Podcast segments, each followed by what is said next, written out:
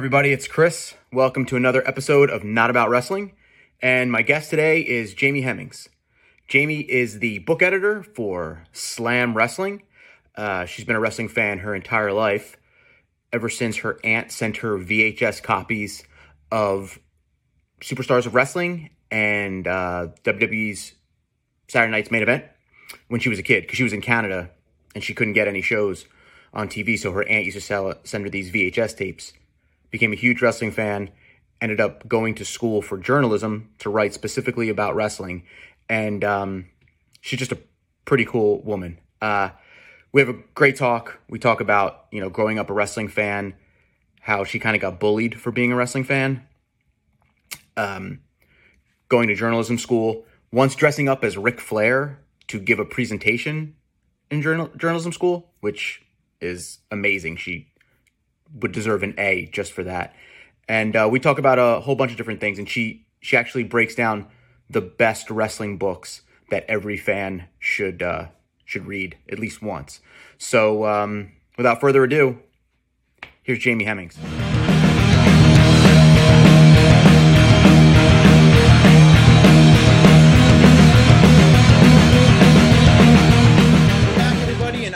Here with Jamie Hemmings from Slam Wrestling. Slam, Slam Wrestling. I've been reading it since forever, and it feels like you've been there forever.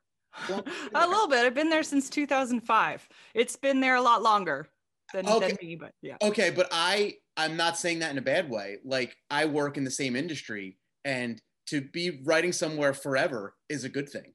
It is, yeah. It it's feels like home, feels like a family, and now that we're on the we just this year after wrestlemania went on our own site we used to be hosted by a news site. Mm-hmm. and now that we're on our own and i'm the book editor also took that post on this year just getting to know the writers a lot more because we all knew greg oliver the producer and would kind of submit our articles to him. Everything went through him. But now getting to interact with the other members of slam has been really cool and seeing what we have in common how we're different and just that's been a great experience too what did you do for the website prior to being the book editor? Um, I I did a lot of book reviews once I uh, had my son in 2010. So once, and I was a stay-at-home mom after that too. So I was doing a lot more book reviews because it just worked better for my schedule. But I've done profiles, just all sorts of different wrestling stories. I did a lot of profiles when I first started in 2005. Just I think it was kind of just to see um, if if you can handle doing different stories for Slam. But that's always kind of a good way to start is just to interview some different indie wrestlers and write about them and stuff. But it's been a lot of lately leading up to being a book editor, a lot of book stories. But I've kind of done a little bit of everything. I think people don't understand that there are so many wrestling books out there that yes. you do have to. I mean, people just I guess it kind of slips under the radar a little bit. You know, how many wrestling yeah. books come out, and not just biographies. Like there are books about, you know, uh, the territory days and all different mm-hmm. things like that. Um, so let's backtrack a little bit before we get into the, uh, the the things you do today. How did you get into wrestling? Um, so I grew up in a really, really small town in Saskatchewan in Canada. I'm Canadian. I live in the US right now, but I am Canadian. And um, we had two channels growing up and one was like the local channel that kind of mm. had you know local people on tv and one was a um, a national canadian channel mm. so we didn't have a lot of fun shows like mm. they were okay but nothing really gr- crazy or anything or that entertaining especially for a child mm-hmm. um, so my aunt who lived in british columbia would send vhs tapes of cartoons and she sent with one parcel a tape that all had wrestling on it and it had Superstars of Wrestling and it had um, Saturday night's main event. And this was the lead up to um, the Mega Powers explode. And Miss Elizabeth had to choose which corner she was going to be in, either Macho Man or Hulk Hogan for WrestleMania 5. And that was my introduction. And I just couldn't get enough. That was, I was hooked. Like I was just, I'd never watched it before. Like I think my dad and my brother, some I have a younger brother, would watch it if they could find it and i just eh, i didn't have an interest but seeing that and just you know it was just sparkly and it was just amazing and just dramatic so i was into it was it the struggle between the mega powers themselves or the struggle for miss elizabeth what was kind of the I was drawn to her because I'm very much an introvert and a quiet person. I'm a bookworm, hence being a book editor, perfect mm. role. Mm. So just to see someone like her who is just so quiet and kind of shy as well, and just had this amazing, like, just was beautiful and graceful, and people still res like people still were attracted to her, and she resonated with so many people. Like you didn't have to be loud and flashy to get noticed, and that's why I really was drawn to her and then she you know had to make this decision and she was all there all demure and mm. not wanting to you know not wanting to choose because she had um affections for both men you know mm-hmm. different of course mm-hmm. between macho man and hogan but she cared about them both and just just the the tension and of course macho man being upset when she didn't choose either of them. Mm-hmm. she was in a mutual corner. Did you find yourself watching the same videotape over and over again? Oh yeah. Oh i have. Like and especially macho man stuff. Like I have seen, even though Macho Man and Elizabeth were married before their wedding at SummerSlam, I have watched that wedding. I could probably do the commentary if you turn it down.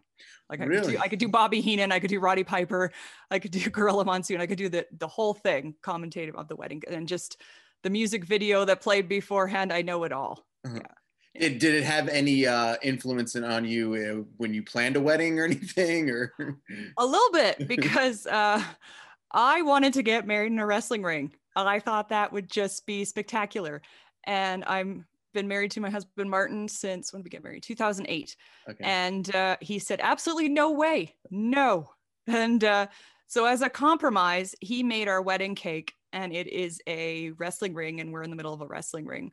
And I had a mentor in wrestling named Bob Leonard who has kind of done everything but wrestle. Hmm. Most notably, he's taken some he's no longer with us. He passed away a few years ago, but he was really known for his photography. And um, he also at a where I used to live in Saskatchewan, where I went to university and where I was living for quite a while. Um, they had an indie wrestling league that was high impact wrestling. I don't think they're around anymore, but Bob would do the announcing. So on the side of our wedding cake is this little table, and it said reserved for Bob Leonard, and he was still alive at our wedding, and I uh, presented it to him at our wedding. So that that's very sweet. Is your husband a wrestling fan at all? He kind of has to be because like he knew of, of people like before we got together like i just learned actually this year he's always kind of been fascinated with the bushwhackers which i had no idea hmm. and i because he's also kind of my husband's kind of a neat freak and i was like you know they licked people right like mm-hmm. they would just walk up and lick fans and he just mm-hmm. thought they were like hilarious and really enjoyed them so and he'll go to um, live shows like we've gone since we've lived we live in New Mexico and we've been here 4 years and we've been able to go to 3 house shows before all before COVID of course and he actually won one set of tickets on the radio like and he goes willingly and has a good time. He loves the hecklers mm-hmm. in the crowd. Okay. He finds the fan comments and watching the fans probably more entertaining than the matches themselves but like he doesn't know all the stats and everything but he he knows enough to follow along and he loves the new day he loves that they my throw kids pancakes and dance yeah. around. So, yeah.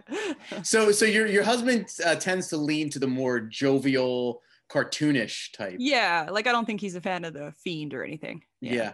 Now, did you break the news to him that prior to being the bushwhackers, they were the sheep herders who were very bloody, violent, kind oh, of? Oh, I, I I don't know if I told him. That's a good good yeah. point. I'll, and, and and now you've ruined it. No, I, I, I, I, haven't really talked to him about that. Yeah. Yeah, you should say, uh, do you want to see the early bushwhacker stuff when they were the sheep herders and show him some of the more violent stuff that they do just to get his kind of like gauge? I, I should, well, there's a, a autobiography is coming out. John Crowther, who's done um, a lot of comic books for wrestling for um, Squared Circle Comics is the name of the publications or the publisher, sorry. And he's working with the Bushwhackers doing an autobiography. And I kind of thought it might be interesting if my husband and I wrote the article because my husband's such a fan, kind of like a mm-hmm. he said, she said. So that's mm-hmm. kind of what I'm thinking. And uh, so maybe I was kind of going to wait to tell him about the sheep herders stuff. Maybe that was probably my thinking because, yeah, I haven't mentioned it to him, but. Uh-huh. He, that might be an interesting thing for him to comment on when the book comes out. So your exposure uh, to wrestling was when you were young. Um, mm-hmm. How was it well? How was it received? A young girl liking wrestling? Not well. um, I was bullied severely as a child, unfortunately, and one of the uh, things I was bullied about was liking wrestling. Like it just, and that's kind of how I found out about um, kayfabe. Mm-hmm. I was so invested in wrestling, had no idea. And then kids started talking about it. And I actually had to, I was pretty naive. And I, I actually had to have that conversation with my dad, and he had to break it to me that it wasn't real. And like I was probably you know like probably eight, like mm-hmm. seven or eight, like when not long after I started watching, but it was not received well. And I know even my own mom was probably like she didn't discourage it, but she kind of thought, oh, this will be something she grows out of. Mm-hmm. And you know, and I just I would want to do it uh, something to do with wrestling for school projects and reports, and the teachers would kind of roll their eyes, and you know, it just wasn't like because and I would tell people, well, I want to be a wrestling journalist when I grow up, and they're like, that's nice, you know, like mm-hmm. like it's not going to happen. There's no such thing.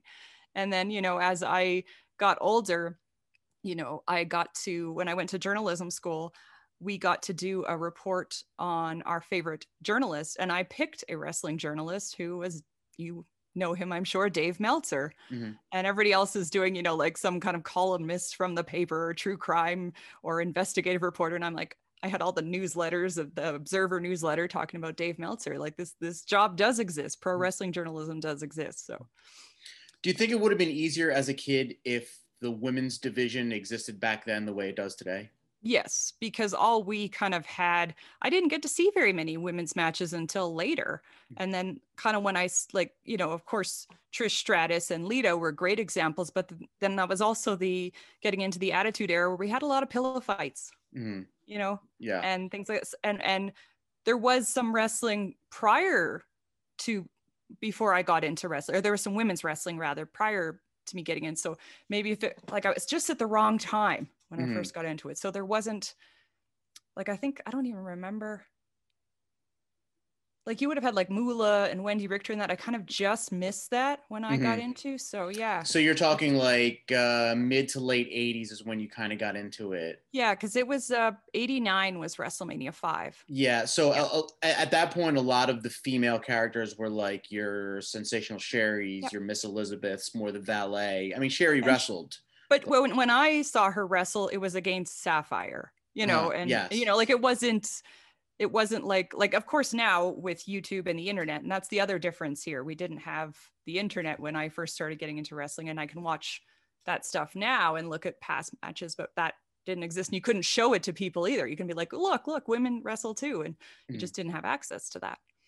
Yeah, it had to be, I mean, hard. I, I mean, like even as a kid, as a boy, I mean, there was boys that liked wrestling, mm-hmm. but you know, it was kind of like it wasn't the most popular thing in the world after a certain age.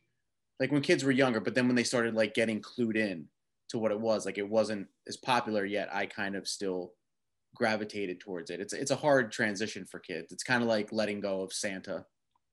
You know, this was more devastating finding out about kayfabe more, in that. more me. devastating. What yeah, was yeah. what was the most devastating part? Like, what was the first thing that you when you found out that it wasn't real? Like, what was the first moment where you thought, "Wait, so that's not real"? Well, yeah, like like Macho Man and Hulk Hogan don't really hate each other in real life. Like, well, I know they've had animosity yeah, in right. real life, but and just and then I remember reading in the National Enquirer. This was a little few years after, but like it had talked about how Elizabeth and Macho Man had been married for years before. Mm. And I mm-hmm. was what? like I thought this I thought this love story was unraveling before my my eyes, you know. Mm. But just yeah, I think it was moments like that that just oh, like they're actually friends because and I also didn't have access to go see I was like being in a small town, I didn't go see wrestling shows. Mm-hmm. So I didn't see them, you know, traveling together or you know, or traveling separate. Like I never saw any of that either. So it was just very strange and I was very naive to it all. I'm guessing wrestling never came to your town. No, um, it came. The closest would have been to um, two hours away from where I lived was Regina, Saskatchewan, and that's where I went to university mm-hmm. as well. And and there were some house shows that came there, and also we'd go every summer to visit family. We have a lot of family in British Columbia. So the first show I ever got to so- see was in Vancouver, British Columbia. My uncle arranged for us to go because he was really involved with recreation facilities. He actually um, would teach how to upkeep in different aspects of a recreation facility. Mm-hmm. And he did a lot of behind the scenes stuff when WWF would come to Vancouver. So I got a lot of posters and autographs and th- things like that from him because once I got into it and he uh, arranged for us to go to a house show and Hulk Hogan actually wrestled in the main event and I was a big Hulkmania fan and uh, Macho Man unfortunately was not there but I got to see Hulk Hogan wrestle so at my first live show. that your first live show was Hulk Hogan. Wow. Yeah, yeah, yeah. Wow. I wasn't front row or anything. We got he got us some comp seats and we were like, you know, way in the back, but it was still still pretty cool when, you know, I, I don't know how old I was. I was probably like I don't even think I was a teenager yet going to see it. So it was pretty cool. When you were a little kid, what was your reaction when the wrestlers were billed from Canada? Um, I think like I was a Bret Hart fan. I think like Bret Hart was a big deal because that's kind of how I met my mentor, Bob Leonard, because um, he was Bret was signing autographs in Regina, which was like I said, two hours away, and it was before I had a driver's license and all that. And my parents just with their work schedule that they couldn't, they didn't have the time to take me, and I was upset about it. And I was uh, cutting the grass of an elderly gentleman that was also a mentor to me, and and he's like, "Why are you so upset?" Because I was not hiding it. I was very upset that day. I couldn't go t- to Regina to go mm. get Bret Hart's autograph. And he's like, "Oh, well, maybe my friend Bob Leonard can help." And I still have it in a photo album. Like Bob Leonard got my brother and I each a signed picture from Bret. So Wow, that's amazing. It's always amazing when you're into something and then a person who you never expect has like a connection to it. I would have never thought. Like I Yeah. never talked wrestling with this guy. Like this guy had we talked Shakespeare and Dickens and because he was a big reader like I am. And actually when he, passed away,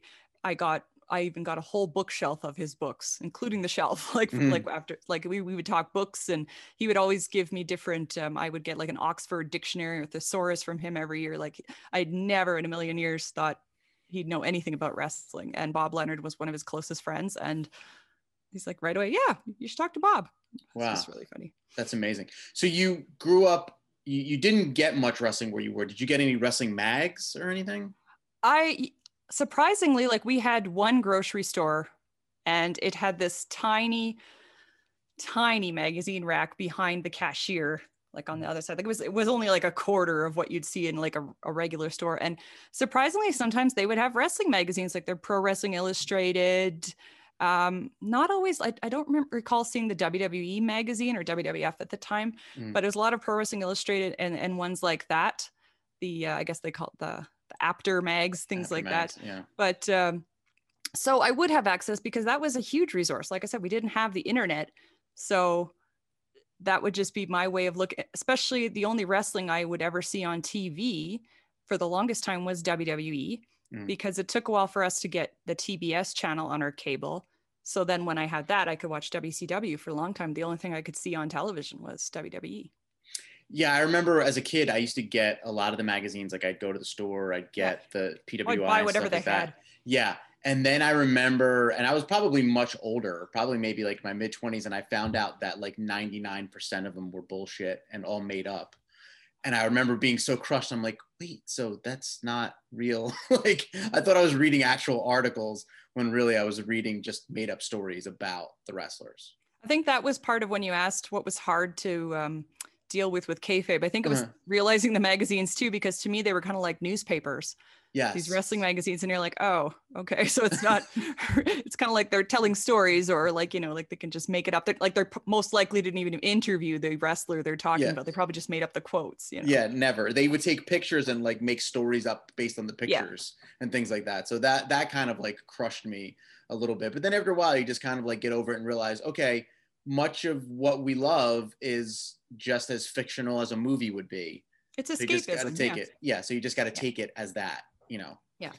So you go to school, you uh, get your journalism degree. Um, did you you always wanted to be a wrestling writer? Is that what you went to get your journalism degree for? Um, well, I basically just I want I knew I, it was important to my parents and it was important to me as well to get a degree. And I knew I liked to write, so I'm like, okay, I guess journalism. Like I didn't have visions of being like on the news behind the desk reading the news out. Like I didn't feel that way, but um, I, I knew I liked to write. So I thought, and, and when I did have assignments for journalism school, I would I would use wrestling whenever I could, and much to the chagrin of some of the teachers and my fellow students, like, oh, wrestling again. But uh, yeah, I think it was just because I like to write, and I thought, okay, what can I? I want to get a degree, so what what is the best fit here? And and in the journalism school, like you had to um, take radio, broadcast, and print, especially for the first year of, of it was a two year program. You did two years prior in the university, and then you applied to the school. And the first time I applied, I didn't get in, so I had to wait another year. Mm. and then I applied again and I got in. But it's they the first yeah first year until you're into your second year then you can kind of more specialize if you want to like i preferred print so i you know i was like nope no more broadcast classes for me but like the first year you had to take radio and broadcast as well were any of your paper i'm, I'm sure that your papers were wrestling related oh yeah. Do you remember any of them? Um, well i wrote about um, bob leonard mm-hmm. for my uh, final magazine class assignment and actually that got printed on slam as well. Wow. So um, and actually greg oliver always puts me over and says that's one of his favorite pieces and now that bob is no longer with us and the fact that bob had intended to write a book but didn't get to write a book i'm, I'm really glad that because it was quite lengthy. If you do go look on slam like mm. make sure you have a few minutes to sit and read it because it's quite lengthy and it's a very personal piece about how much he meant to me and how much uh, he loved wrestling as well and other people um, he really meant a lot to a lot of other people in wrestling too. So, hmm. but yeah, and even um, I even interviewed Bob. was there like it was kind of how can I put Bob Leonard in this class? And also mm. I did a presentation on Dave Meltzer. Mm. I also we had to do a book report and we were given a list of books to read and uh, Ric Flair autobiography had come out mm. and during university I, I, like I love to read um, but because of the workload, I didn't have a lot of time to read um, like what I personally wanted to read. Like it was a lot of textbooks or required reading. So I somehow convinced my te- my prof at the time that I should do a book report, like forego the list you gave me, and I should do the autobiography of Ric Flair. So in order to kind of sweeten the deal, I dressed up as Ric Flair. I had this old ratty blue bathrobe is the best I could do. And I found this blonde wig at my house. My brother and I lived together in an apartment. I don't know where this stupid blonde wig came from. And it was just horrible looking, but I put that on, had the robe. I came out. A friend of mine had put the entrance music on CD and walked out. And then I did my, um, my whole report dressed as Ric Flair. I had a friend of mine be like, Are you sure you want to do this? You look really ridiculous and stuff. But it was so. And what grade did you get? I I think I had an A. Like I passed. Nobody. I hope so. Yeah, yeah. Uh, the the Ric Flair book. Are you talking about the one by Keith Elliott Greenberg? Keith Elliott Greenberg. Yeah, the yeah. WWE one. Yeah. Yeah, I actually just interviewed him just about a month or two ago. Did you just interview Keith? Yes. Yes. Yeah, yeah. For I've, his I've, most recent book. The Too Sweet book. Yeah, which yeah. I cannot put over any more than I already do. Like to anyone who's even close to being a wrestling fan, I'm like, just read it. It's it's it's an amazing book, and he's a really great writer. I got to interview him for the first time this year as well, mm-hmm. which was really cool because I used to read. His name was quite memorable because it's so lengthy, Keith mm-hmm. Elliott Greenberg. So I used to see that in WWE magazine, mm-hmm. and so it was kind of like I tried not to be a nerd mm-hmm. about it, mm-hmm. but it was it was real. I was like, oh, it's Keith. Like that's the kind of stuff I get excited about when it's like the the the wrestling journalists that you get to talk to, or the or the authors. Like mm-hmm.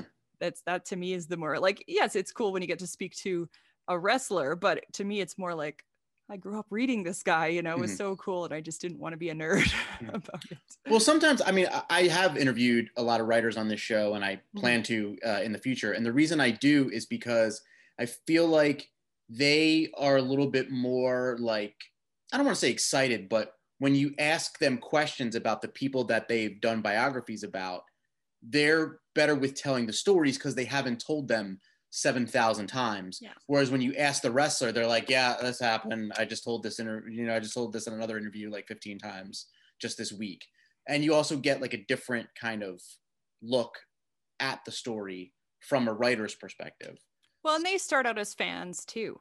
Yes. And I mean, it's that's just for me, it's easier to um, relate to them because I, that's how I started and and that's how I'm still a fan. So that's mm. to me why it's so exciting to talk to them. I mean, yes, I any wrestlers I'm, I'm, i welcome the chance to interview you as well, but it's just yeah, it's it's so exciting to talk to the wrestlers and just their process of going about getting the story and and, and getting the details from the the wrestler that the book is about. Mm-hmm. Uh, rough estimate: How many wrestling books do you think you've read? Oh gosh, at least a hundred. Okay. I don't know, so many. and there's some that I read that have already been covered in Slam, and mm-hmm. there's some that have been covered by Slam that I still have to read, mm-hmm. like one, ones that I didn't do, of course.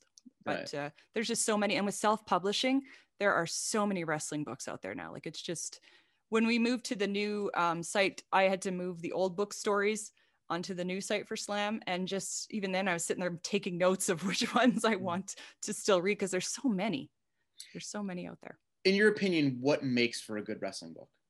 Um, I think number one, the subject has to be willing to be vulnerable. If you're going to write a book, and I'm not saying you have to tell absolutely everything, because I understand th- that they're human and it's not easy to show all the parts of you, especially the not so shiny parts. So, but I do think there is this expectation of a tell all and and if you don't you aren't willing to go all the way in a tell all, at least be vulnerable. Mm. I think honesty, I think you have to include like the big events like i'm just thinking like the bret hart book like if he wouldn't have talked about the death of owen or the screw job people have been like what like you have to be willing to be honest and i and i don't think it's easy by any means but i just think definitely vulnerability which off the top of your head which book did you find surprisingly good um, well i will always be a fan of mick foley's have a nice day mm-hmm. that one i um i think that was the first wrestling book i ever read mm-hmm. and then the next book i read um, which is another one that i really like although it's not it's, it's a hard read because it's, it's it's difficult subject but i read the um, dynamite kid mm-hmm. autobiography mm-hmm. and uh, i actually like I know there's a lot of people, or I know someone. Um, his name is Jason Norris, and he edited um, an anthology called Women Love Wrestling, and he doesn't want to read the Dynamite Kid book because he's from the UK, and you know Dynamite Kid, British Bulldogs, those were held they were held in such high esteem. So to read about a book that where he's not so shiny, like all the edges are shown, and you know he wasn't that great of a guy. It's you know he doesn't want to take that journey, but I really mm. appreciated the honesty in that story. And I just, so I think the Mick Foley, I think the Dynamite Kid. Um, another one I read that's really good. Um, another author based in the UK. Her name is Heather von Bandenburg, and okay. she wrote a book called Unladylike. And if you haven't checked that out, I really recommend it. She's the just a girl who all of a sudden became a wrestler and wasn't really a fan and just kind of got invited to do some wrestling training. And her first day of training, her and her friend showed up and they didn't even have gym clothes, like workout clothes. So they just went in some pajamas and whatever they could find. And she knew nothing about wrestling. And there was one day of training that um, her trainer was saying, okay, you, he would yell out different names of famous wrestlers and you kind of had to imitate them. And he yelled out The Undertaker and she didn't know who that was. And just this journey of her, you know, learning about wrestling and now becoming a wrestling fan and a wrestler too. It's kind of like what I think it would be like if I became a wrestler, except I have no, I'd have the wrestling knowledge, but I have no athletic ability mm-hmm. whatsoever. So just her journey. And also, she has some health issues that she talks about. And she also talks about kind of the problems with wrestling, like in terms of the stereotypical storylines, things like that. So it's just a well rounded, I called it a feminist romp about wrestling. like it's a great, great book. Mm. and sounds- it's different. It's not something right. you'd expect to see all the time. That sounds pretty good. I'll have to if you can make out. a book, if you can be vulnerable and kind of make it so something we don't quite expect or adds add your kind of spin on it, it's a good thing. Do you remember any books that you got done with and you were like, that unfortunately was not a great book? Um, I don't know if I ever be like, oh, that's not a great book. I, I like definitely disappointed. Yeah, disappointed. Um, I remember reading the controversial uh, Rocky Johnson book. Mm and I just and that was written by um, the late Rocky Johnson and Scott Teal, and that book was pulled from shelves unfortunately. But and I, I I, really like Scott Teal, and he's a great writer. But I just felt the book was very guarded, and I felt it was what Rocky Johnson wanted to present, the version he wanted to present mm. to audiences, and I just like I said, the vulnerability was missing and not well, that you have to tell me all your secrets and your pin number. I'm not asking for that, but just right. like let us in. And and I found I got to interview Rocky like um when the book came out and uh he was very forthcoming and really great interview and I was just like, man, like I just felt that part like this forthcoming charming guy was missing from the book. Why was it pulled? I don't remember that one. I don't there's some controversy over what um and again the best people to talk about that would be Rocky who unfortunately he's passed That's away, right, and Scott yeah. Teal. But there, it looks like it originated with some money issues between the 2 mm-hmm. Um, I don't know. There, oh, this so- was this was covered on Slam. There was a story, but I haven't spoken to Scott Teal about it. What all happened? I just um, something I noticed when I read the book is, and that I brought up is um, Rocky Johnson had, of course, he's the father of The Rock, but he had previous or his other children from Mhm. previous relationships, previous marriage. And those children weren't even identified by gender in the book.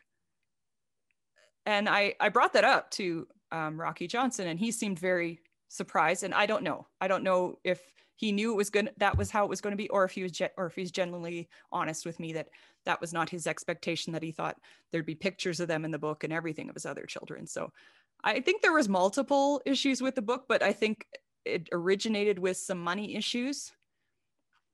So it, and it kind of sounds like so uh, Rocky Johnson spoke to the writer. the A ghostwriter book, Scott uh, Teal. yeah, book came out and like never really looked it over or kind of like checked it, and then there was discrepancies that he wasn't crazy about, and then it became a money thing.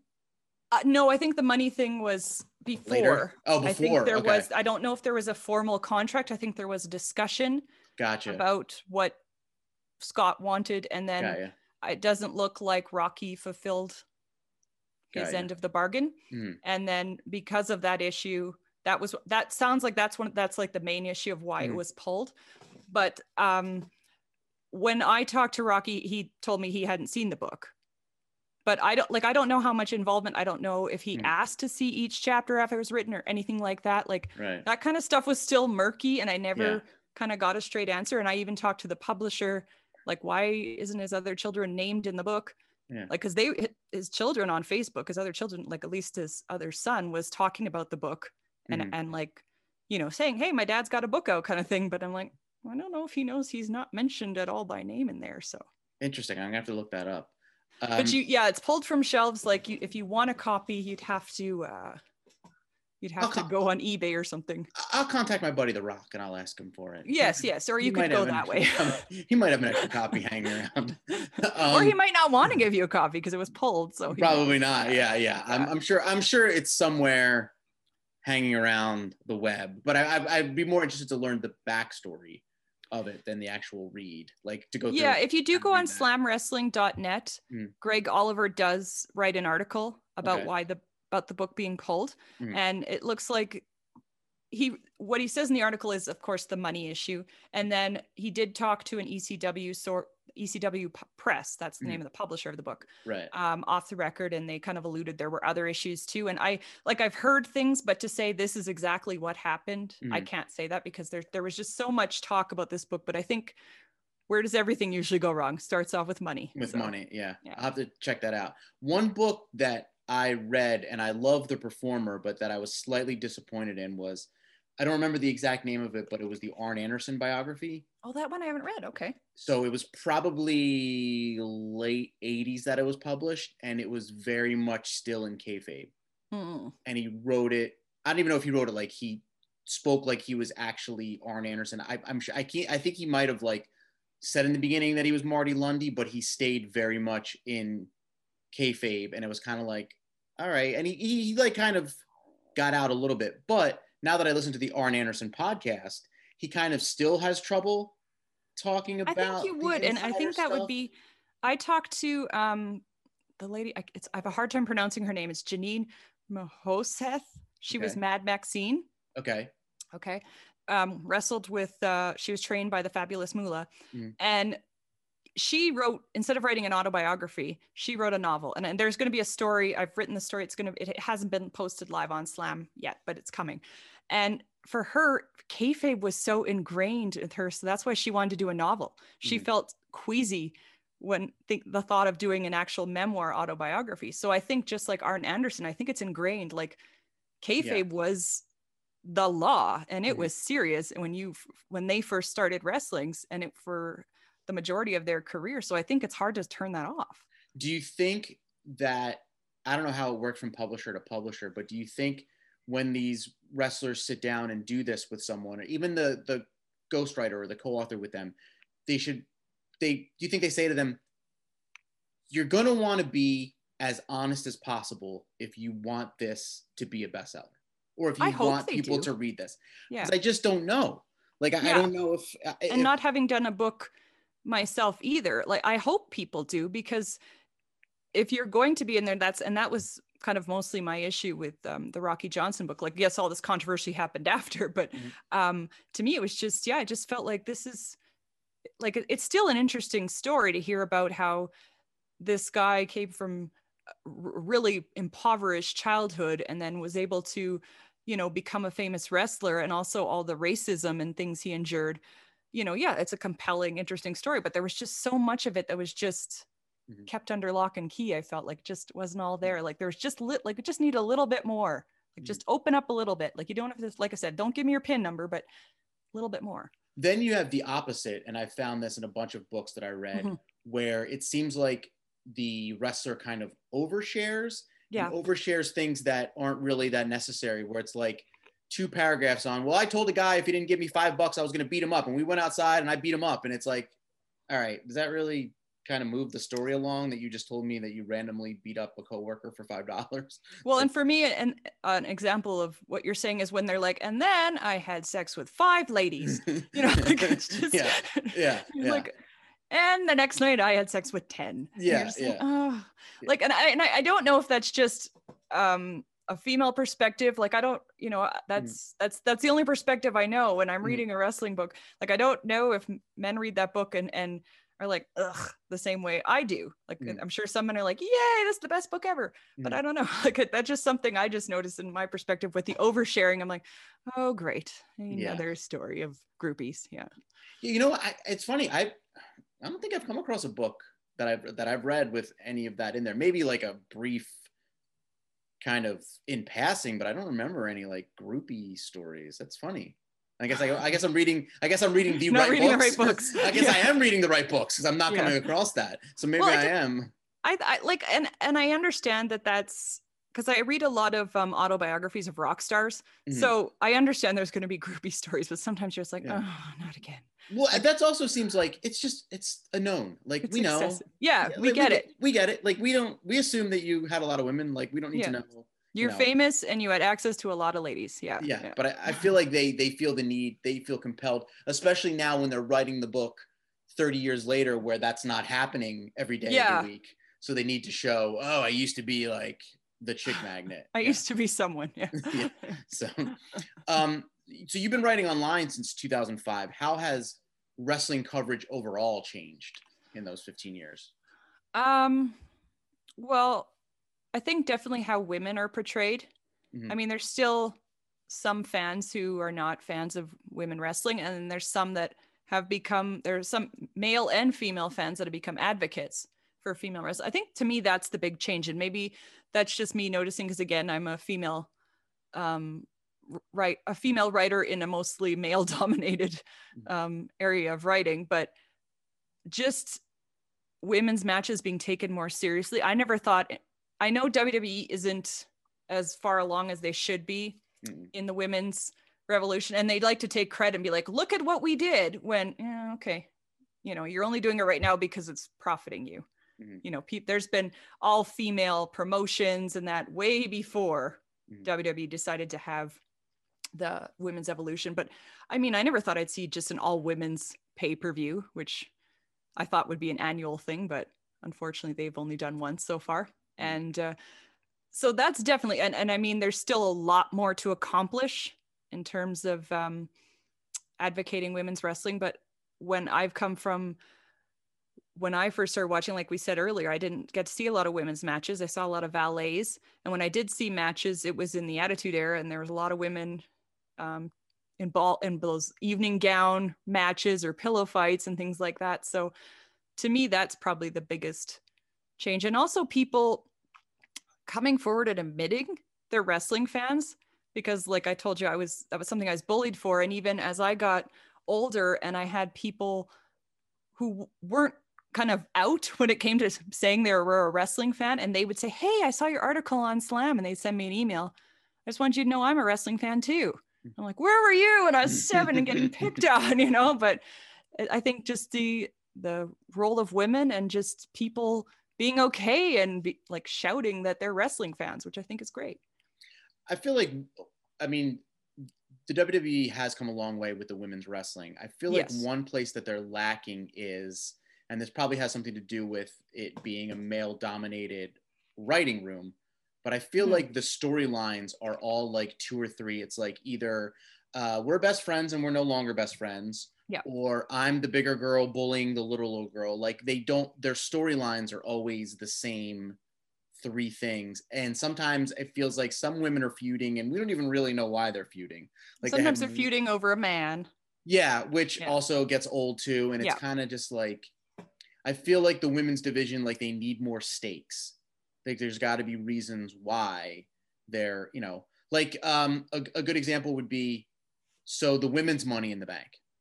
Yeah. So the women win the money in the bank, and then it just kind of like it, it doesn't get as much exposure as the men's money in the bank. Like we saw Miz and Otis with that briefcase pretty much every week. Yeah. But it really took me a minute to, and, and I remembered that like Asuka won it this year, right? And she had already cashed it in. Well, Becky Lynch, right, gave it up. because right. she was pregnant, and then and gave and she said you also won this and the belt was in this briefcase. Right yeah. that's right. Okay. Yeah. So i feel like then at that moment there should have been another money in the bank. Like yeah. the, add another stake. Yeah add another yeah. stake. Like don't get rid of that. You already have like not enough storylines to go along for the women. Give them something else to fight over instead yeah. of like the bullying and the you're my friend you're not my friend anymore. Yeah. You know so they, i feel like where the women's wrestling has come a long way, the actual writing for the reasons that these women are wrestling for with each other is kind of way, way back. And I think that's something that will change as the writing uh, table at WWE gets more diverse. As mm-hmm. you said, it's it's a lot of men on there. Mm-hmm. So, and I think also maybe if uh, Vinny let go of the control control freakedness that he has a little bit, I think maybe we would get some more powerful stories, but I don't know. Sometimes I wonder how accurate that is. Like I'm sure he still has the final say.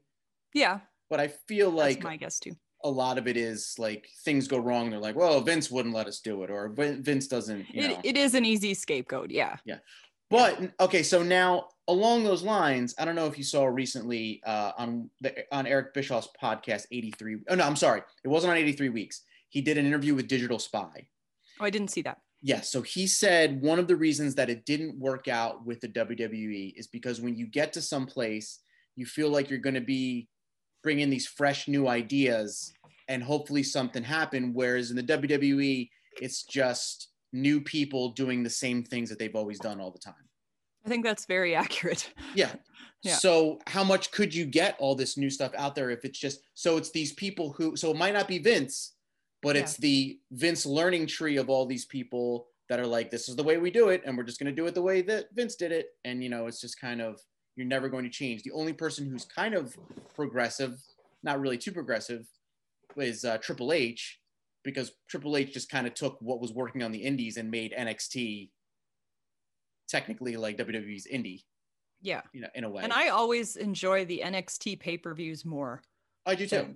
That like that that's always like I find myself like having a reaction when I'm watching it. Like I, I will gasp. I'll be like, oh, like I'll be not that I don't have reactions when I watch like like say TLC the other night, but I just it's such a I don't know. It's yeah, it's just fresher. It's just more exciting, and I think it reminds me of when I've gone to indie shows, which I miss so much now with COVID. But mm. yeah, yeah, and it's too, because NXT, like I said before, they have stakes. There's like stakes to it. Yeah, you actually Where, care. Yeah, yeah. Whereas invested, WWE yeah. program is like storylines. Yep. Yeah. Like so, like I don't get. Me, I love the Hurt Business. I like them. Don't okay. really know what they're trying to accomplish. Yeah. Okay, they're trying to get all the belts, and then what? Yeah then they're the hurt business with all the belts. Like what? Yeah. What's yeah. What's next? Yeah. There's no end goal. Like, yeah. I, I mean, now they're kind of doing the infighting. Like, there's going to be a Shelton Cedric kind of split. I think, here. yeah, that's that, that's kind of coming. Yeah. But like already, like I feel like they've only been around for maybe a year, and we're already doing the infighting thing, and it's just like, just let. It's them... using again the same old storylines. Okay, we'll do yes. infighting now. Yeah. Yes. Yeah. yeah. So, well, we could talk about that forever. so, um, uh, so my next question, which I think you're going to have a lot of fun with. Okay. Um, let's pretend that you are hired to teach a college course. Okay. And the college course is on professional wrestling as a whole.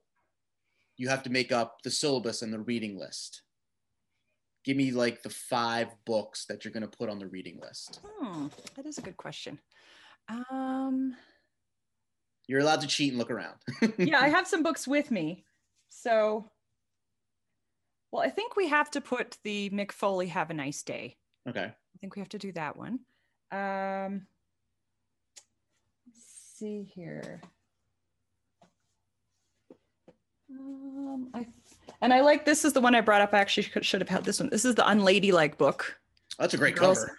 This is a Girl's Guide to Wrestling. That's by Heather Bandenburg. That's the one. So I think that one. I think Pure Dynamite. I have that one. Um, I think this one too. This is a book. This came out in 1971, but it was reissued this Mhm. year. This is Friday Night in the Coliseum. Oh, cool. It's a photo book, um, and Geoff Winningham took it. He had he kind of got unrestricted access to um, shows in Houston every Friday night. Um, the promoter Paul Boesch uh, let him, you know, like kind of backstage by the ring, could take all the photos. He even had a little recorder. He would could interview the wrestlers. He could interview Paul Boesch, the promoter. So I think that's a good one too. Um, hmm.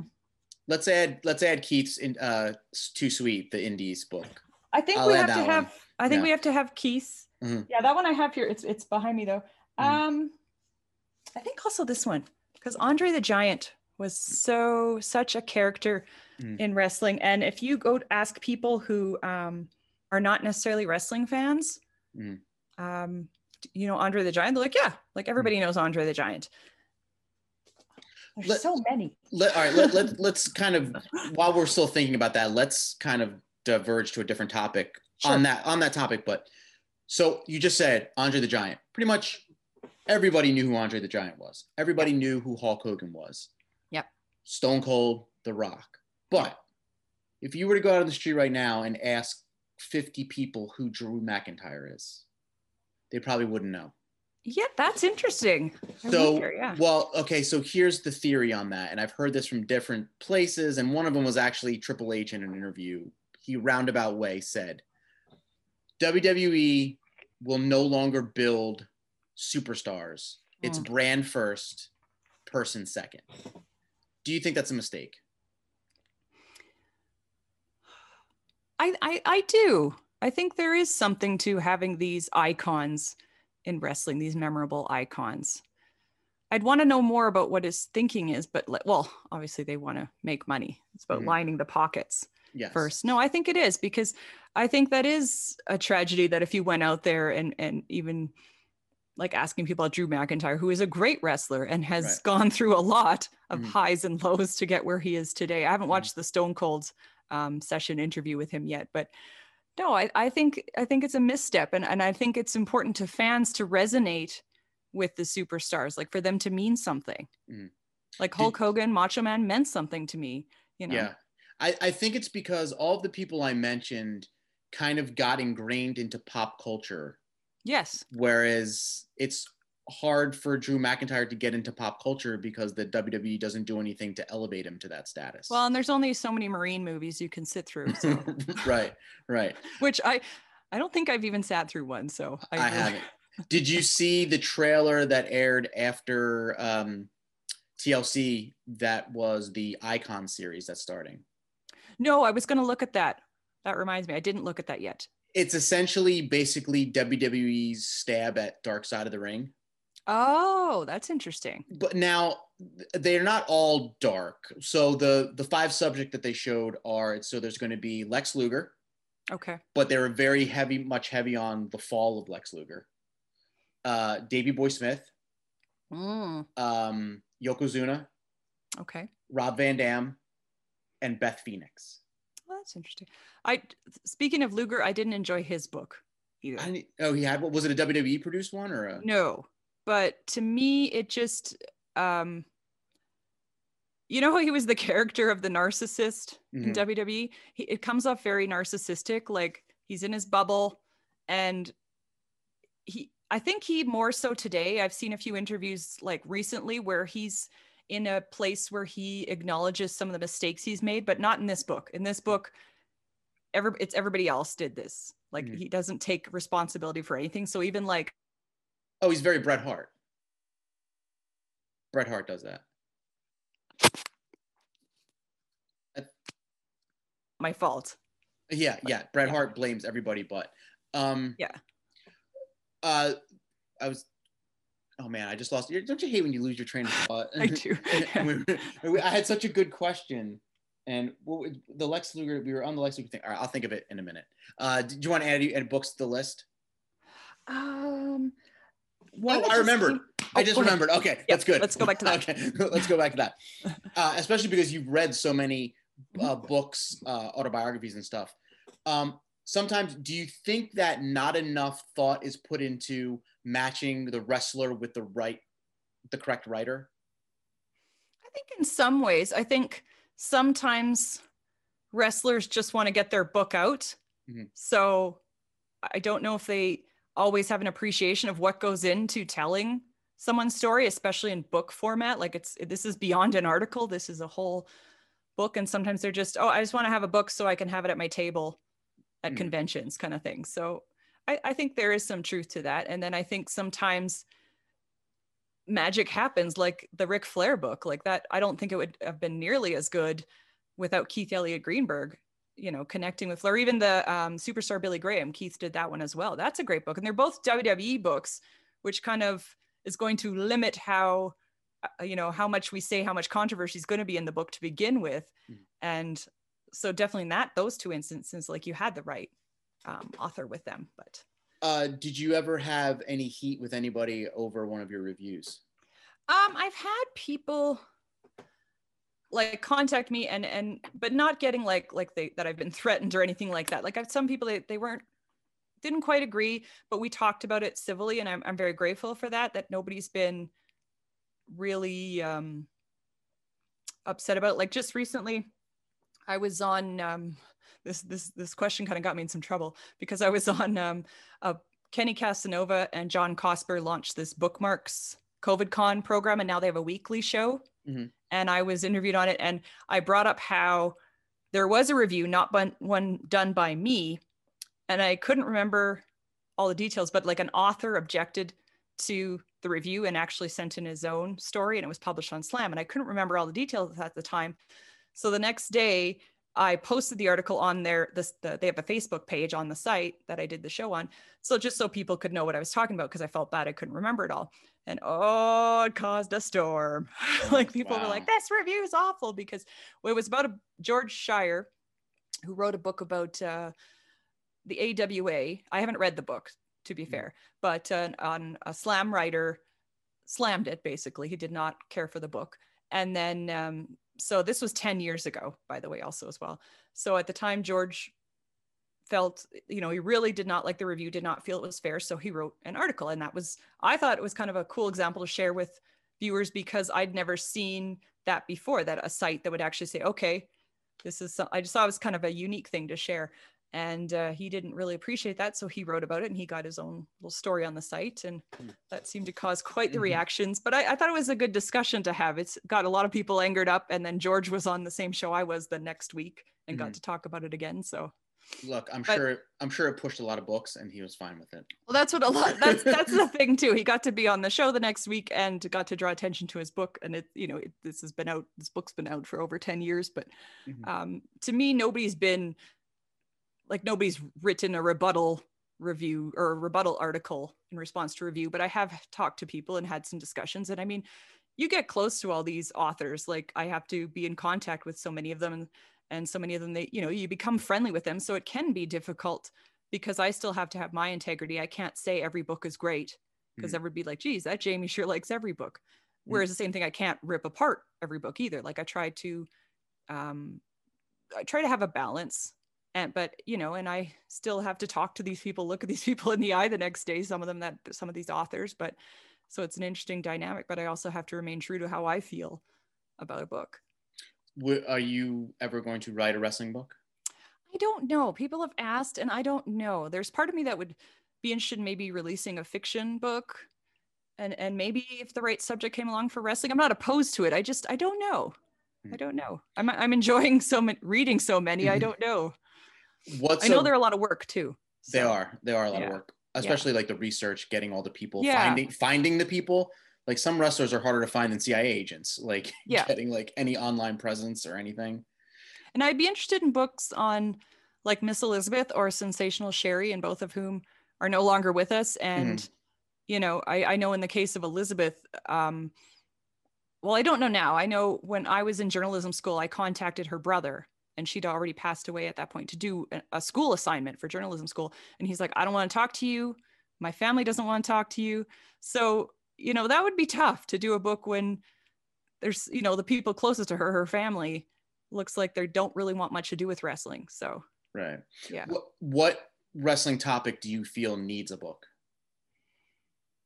Um, I'd like to see a CM Punk autobiography. I'd like to see Miss Elizabeth, Sensational Sherri. Um, I would say, like a few years ago, um, the Sisterhood of the Squared Circle came out. Pat LaPrade and Dan Murphy did. So, like, there was kind of that women's book was missing, and I was mm-hmm. glad they had that book out that honored all the different women in wrestling. So, um, hmm, I don't know. What what books do you want to see? Um, you know, just recently, I don't know if there was a whole book involved in it, but um, I read an interview online with Gerald Brisco about the last like days of WCW and the WWE takeover.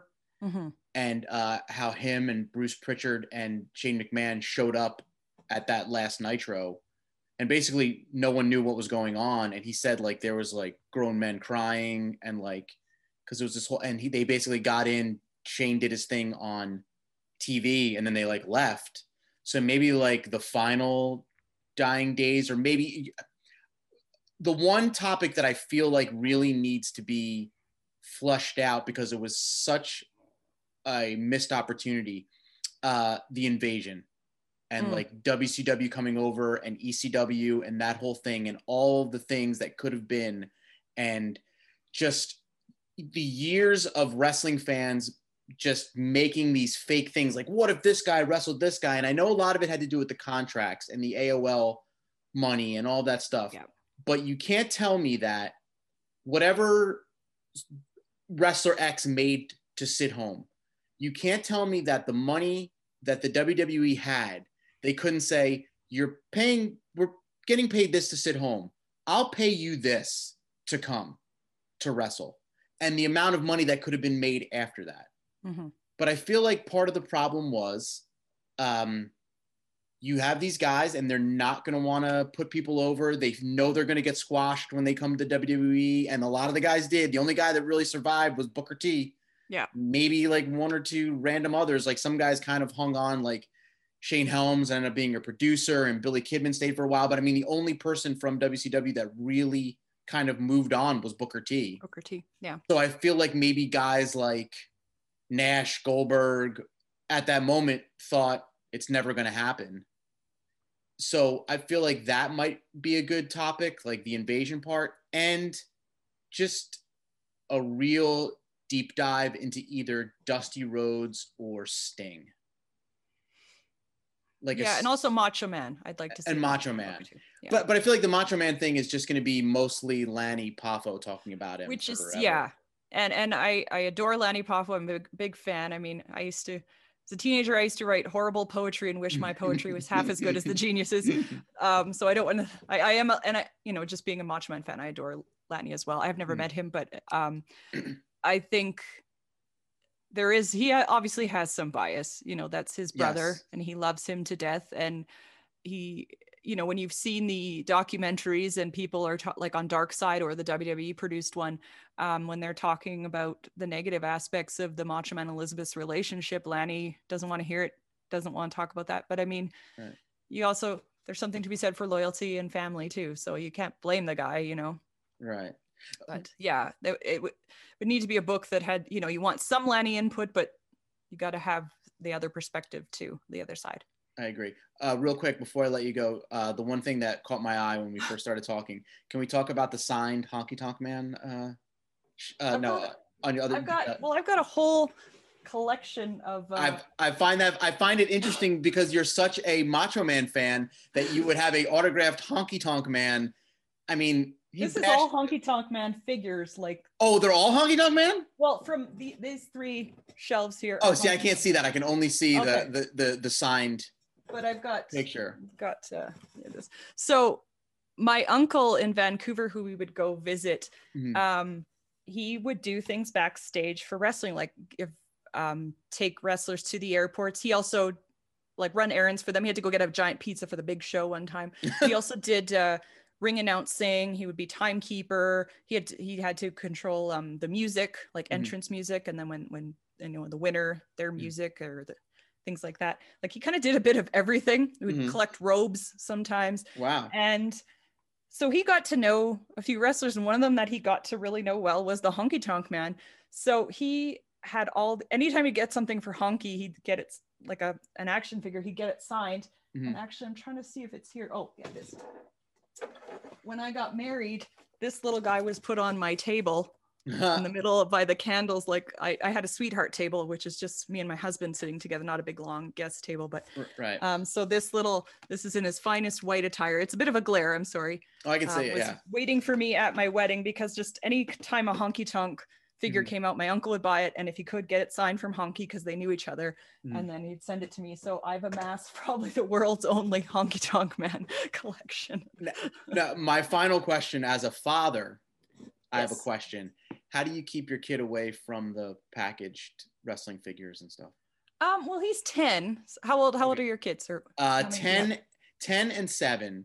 Okay. But like it's kind of like uh, they're okay. Like I have, you can't really see it. So I have Razor Ramon over here. Well, Razor okay. Ramon over here. I have Bobby. I see a Macho over Man over that shoulder. Yeah, this is yeah. one of my one of my favorites. There's Macho yeah. Man. I got Xavier Woods and everything. Um, got a Road Warriors.